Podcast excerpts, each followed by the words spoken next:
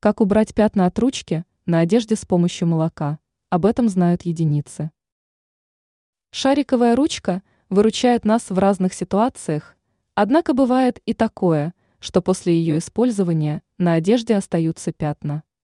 Не всегда удается легко и просто избавиться от них привычными средствами. Расстраиваться не нужно.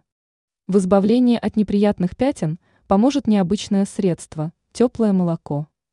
Чтобы убрать свежие пятна от шариковой ручки с вещей, нужно сделать следующее. 1.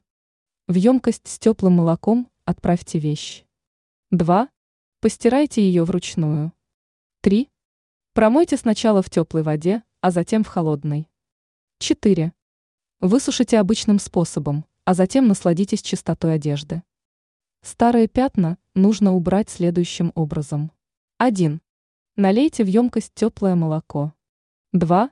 Положите туда грязную одежду. 3. Оставьте в покое на 2-3 часа. 4. Постирайте привычным способом. 5. Прополощите в чистой воде. 6. Дайте одежде высохнуть. 7. Носите с удовольствием.